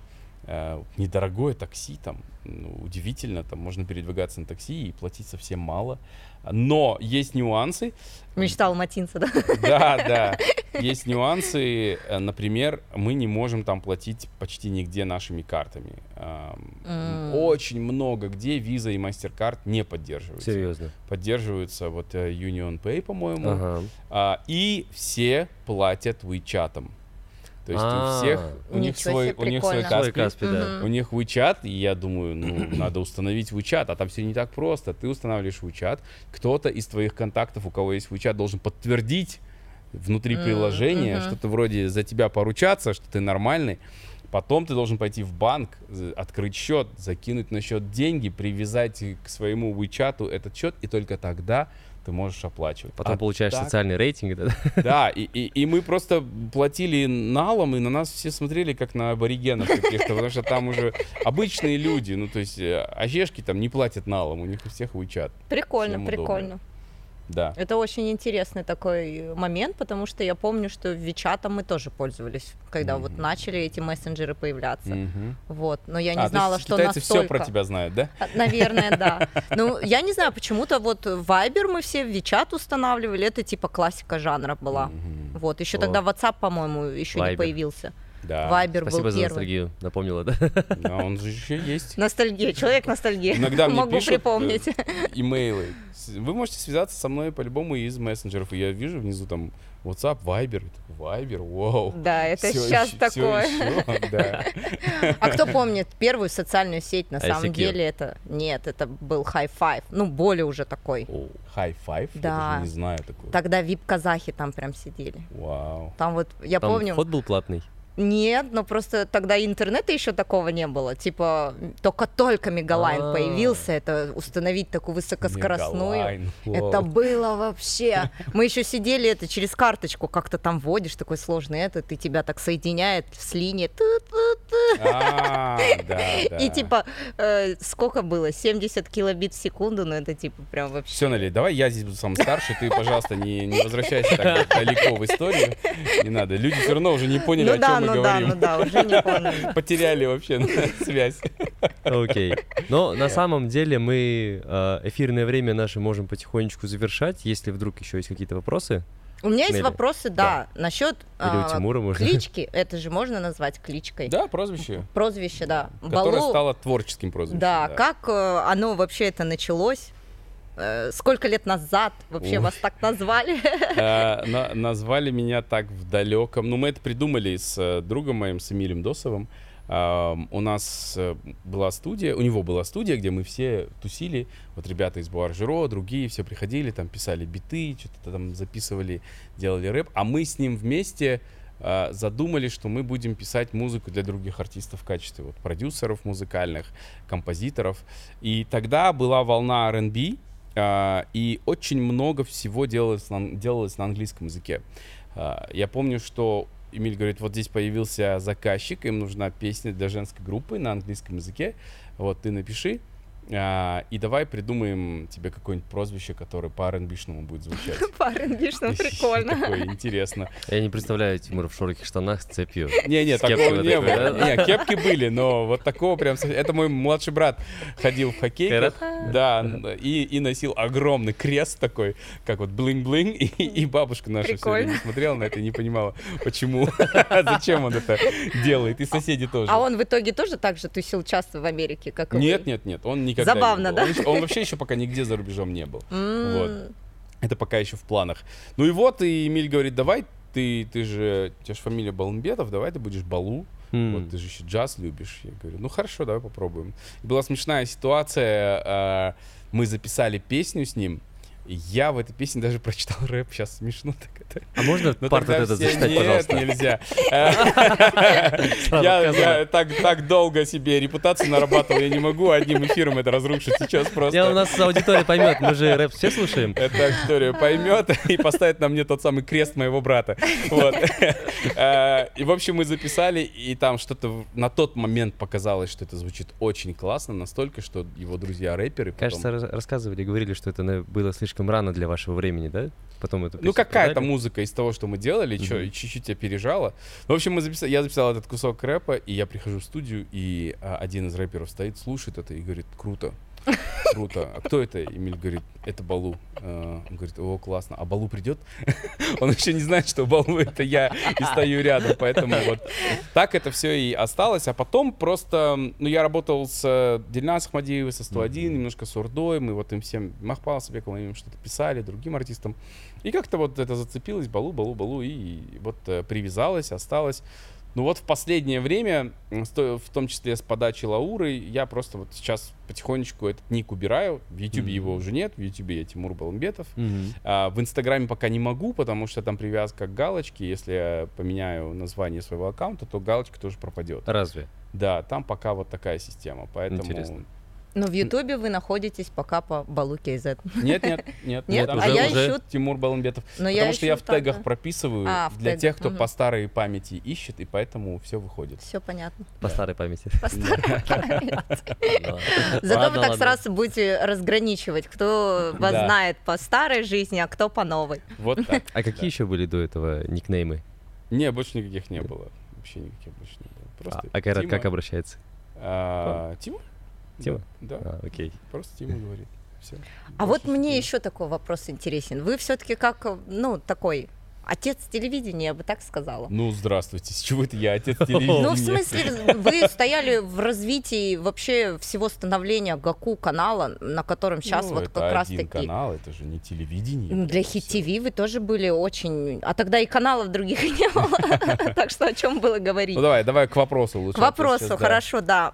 Как вам сейчас э, вот этот переход сложился? Он, наверное, тоже нелегко дался. О том, что, ну, мы все равно все можем видеть, что телевидение все уже, в принципе, угасло. Вот. Переход вот этот на YouTube. И сейчас очень свободное, я считаю, очень классное движение, э, что вы легко там двигаетесь и продолжаете. Потому что у многих все равно происходит, что он с новым форматом не может перейти в него. Нет, для меня лично это было очень правильное, благодатное решение, абсолютно. Я ни- нисколько о нем не жалею. Просто там несколько было вещей, которые сошлись в одно. Во-первых, я на Гаку все сделал. То есть я уже, на самом деле, я думал об уходе за два года до этого. То есть я все время, все время думал, вот, вот этот сезон я ухожу, вот этот сезон я ухожу. И то вот тут нужно было помочь, здесь надо было там другой канал открыли, его надо было развивать, радио открыли, надо развивать там вот здесь, вот здесь. Но в какой-то момент я уже понял, что меня не зажигает, мне уже неинтересно, и даже некоторые сотрудники это замечали. Вот Мират тоже, например, он мне э, говорил, мне кажется, вот после вот того Тагаку Даусе я уже понял, что вам не так интересно. И надо бы, нам, наверное, было тогда всем стать мощной командой, уйти другим передать, чтобы кто-то развивал. Ну, было и было, да, по-разному на это можно смотреть. И с другой стороны, мне очень хотелось уже свободы, как финансовой, так и творческой, потому что в телевидении так много не зарабатывают. Особенно, когда ты ну, руководишь нишевым каналом, небольшим, э, не национальным каналом каким-то, э, не гос, я имею в виду. Э, и я начал в 16, нет, не в 16 вру, в 17 или 18 начал вести, если честно, на радио и в эфире. Я понял, что мне очень нравится жанр интервью, но я понимал, что так как я выхожу на ГАКУ, я ограничен пулом гостей. То есть это должно быть медийно, это должно быть про шоу-бизнес. Я не могу себе позволить какие-то отступления э, острые, остро-социальные, скажем так, потому что ну, просто в аудиторию это не зайдет, другой сегмент немножко.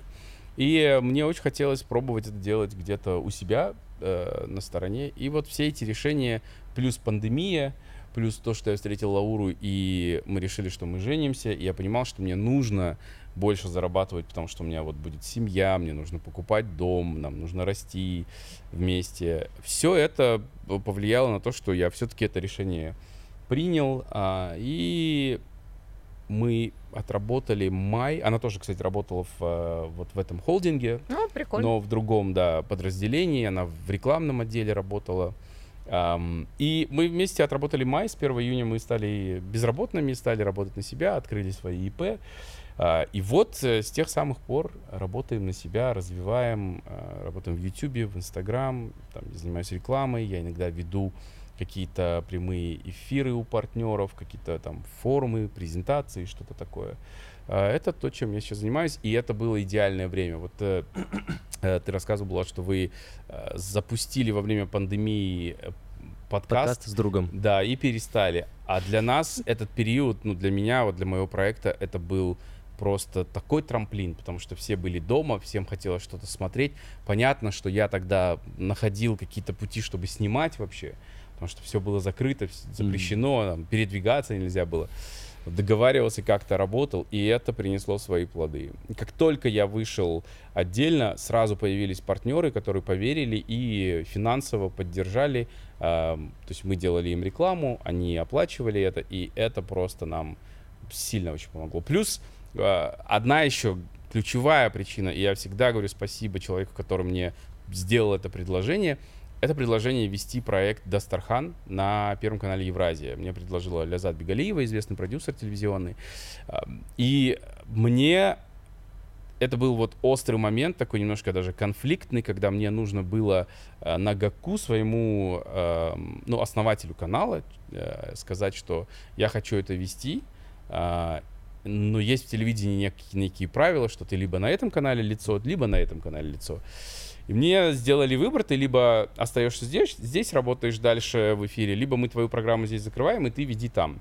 И я выбрал Дастархан и Первый канал, потому что э, это была, ну, там этот проект позволил бы мне планировать свое будущее, финансовое в том числе, семейное.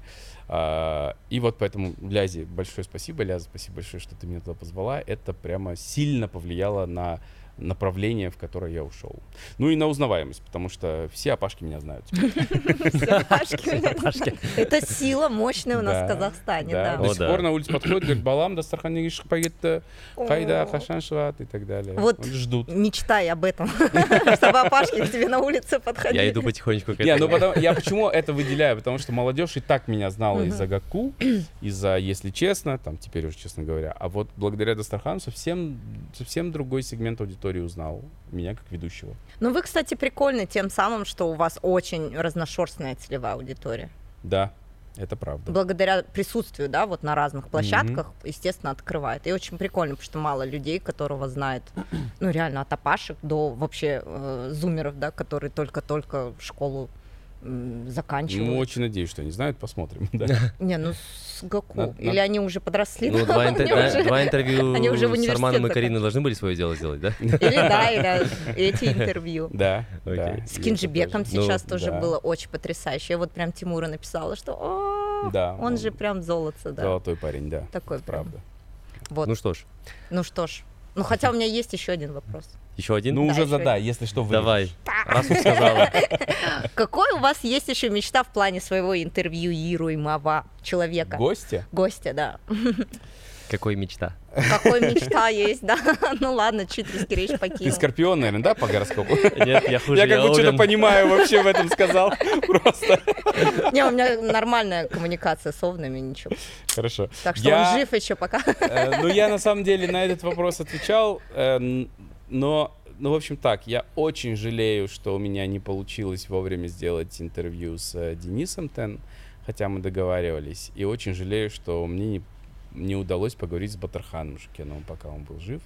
Вот. И из ныне живущих я бы очень хотел непротокольное интервью с президентами, а, но это невозможно. Это, к сожалению, невозможно, потому Пока что... что. Да, да. Ну. Я не знаю, видишь... это- Первым вряд ли уже. Когда-нибудь будет. Ну да. Это, кстати, не для монтажа уже, не подумайте. Да, да. Я, я просто... Это люди другой немножко формации, да, там свои правила, ам, поэтому все заранее нужно отправлять вопросы, потом отдавать монтаж им, они монтируют, О, тебе да. говорят, что попадет в эфир, что не В попадет. итоге смысла нет. И в итоге ты просто не прочувствуешь человека, и аудитория не прочувствует человека, а очень хотелось бы э, нормальный разговор с э, Хасамжимартом Кемеличем. Эм, Не знаю, когда это будет возможно, но очень хочется дожить до времени э, и самому не превратиться в протокольного чувака до этого времени, Не, мне кажется, вы очень далеки от этого. э, чтобы это произошло. Спасибо большое. Ну вот какие-то такие, наверное, мысли. Я не могу сказать, что я мечтаю поговорить с э, какими-то мировыми селебрити или что-то. Больше, наверное, вот мне в последнее время нравится поднимать э, темы, которые влияют на развитие сознания зрителей в положительную сторону. Э, ну вот даже какие-то проблемные вопросы, которые ты поднимаешь, иногда они могут так взбудоражить человека, что он пойдет и начнет расти в этой сфере, расти как личности. Это то, что мне больше интересно сейчас. И это вообще практически никогда это не известные люди. Это люди, которым есть что сказать. И вот когда я такие бриллианты нахожу, я с радостью делаю интервью и представляю это своим зрителям, хотя иногда понимаю, что это соберет 5000 просмотров, но я каждый этот просмотр просто для меня драгоценный. Я понимаю, что на этих людей, на этих зрителей человек повлиял. Не может не повлиять такой человек. Вот так. Не зря Тимур выступает за образование нации. То есть это в одном из недавних интервью, кажется, было сказано. Мгм. Или в одном единственном интервью Тимура Балымбетова на канале Тимура Балымбетова, когда Это был как раз период выхода Да. моего, да. Ну да. Я помню. Ну, я эти слова запомнил. Я просто Мгм. когда просматривал, и такой, о, вот это вот, кстати, редко говорят. М. Ну, или, по крайней мере, редко осознают. У нас уже такие ценные гости, которые не так часто дают всем и вся интервью. Вот, Ну да. вот, а только самое начало. Я надеюсь, что да. Ну что ж. Тимур, а, мы надеемся, что с нами вам было комфортно. Ну, как минимум в Египте точно было комфортно, здесь не знаю, да? Все было замечательно. Спасибо большое за приглашение, Спасибо вам. за вопросы, за подготовку. Это прямо всегда ценно. А, за атмосферу такую классную, вот э, за микрофоны. Надеюсь, у вас когда-нибудь появится RSS фид, и вы станете настоящим подкастом. Сейчас по первому монтажу, первый выпуск да, домонтируем. да? Да. Ну, окей. Да. Ну и, конечно, желаю, да, желаю процветания эм, и творческого, обязательно профессионального роста, потому что то, о чем вы здесь говорите, может радикально просто в положительную сторону повлиять на путешествия людей, на их опыт, на то, как они будут отдыхать, где они будут отдыхать. Поэтому больше такого полезного контента в YouTube. Да, надеемся, что мы развернемся до этого, потому что как раз и хотелось показать, как это изнутри тоже происходит и формируется, какие есть там а, моменты и процессы, потому что именно они позволяют потом тебе же, как туристу, а, лучше путешествовать, я бы так Конечно, сказала, конечно. лучше, сознанием дела. Да? Тимур, спасибо за весь опыт, которым вы сегодня поделились, потому что то, что вы сегодня рассказали, это сразу же в копилку знаний и семейникам, и Надеюсь, меня не молодежи, захейтят и за старшему поколению, кто-то, уверен, э, слезу ностальгии пустил даже. Но в целом я знал, что наш сегодняшний подкаст выйдет таким душевным, но чтобы настолько душевным, чтобы я человек, который не рос в Алматы, я с Бугаржара по- познакомился только через, когда один раз песню принял по Икпорту. Такой, о, клевые чуваки, вот. А потом уже я По понял, Икпорту? кто это, Что ты из это. твоей эпохи, да? Да-да-да. Мне кажется, в комментариях будут жалеть Нелли сегодня. Ну вот, поэтому это было потрясающе. Спасибо большое. что присоединились сегодня к нам. А, дорогие наши телезрители, да, хочется так говорить после нашего подкаста. Спасибо большое, что сегодня смотрели наш выпуск или слушали. А, обязательно подписывайтесь на канал Fun and Sun, на Тимура Балмбетова, если вдруг вы этого еще не сделали. Ну, на меня там можно чуть-чуть. Я вот здесь, мой инстаграм тоже, да. И самое главное, путешествуйте, потому что, как показал наш сегодняшний гость, путешествие приводит ко многим положительным эффектам. Спасибо. Ура. Все. Cut!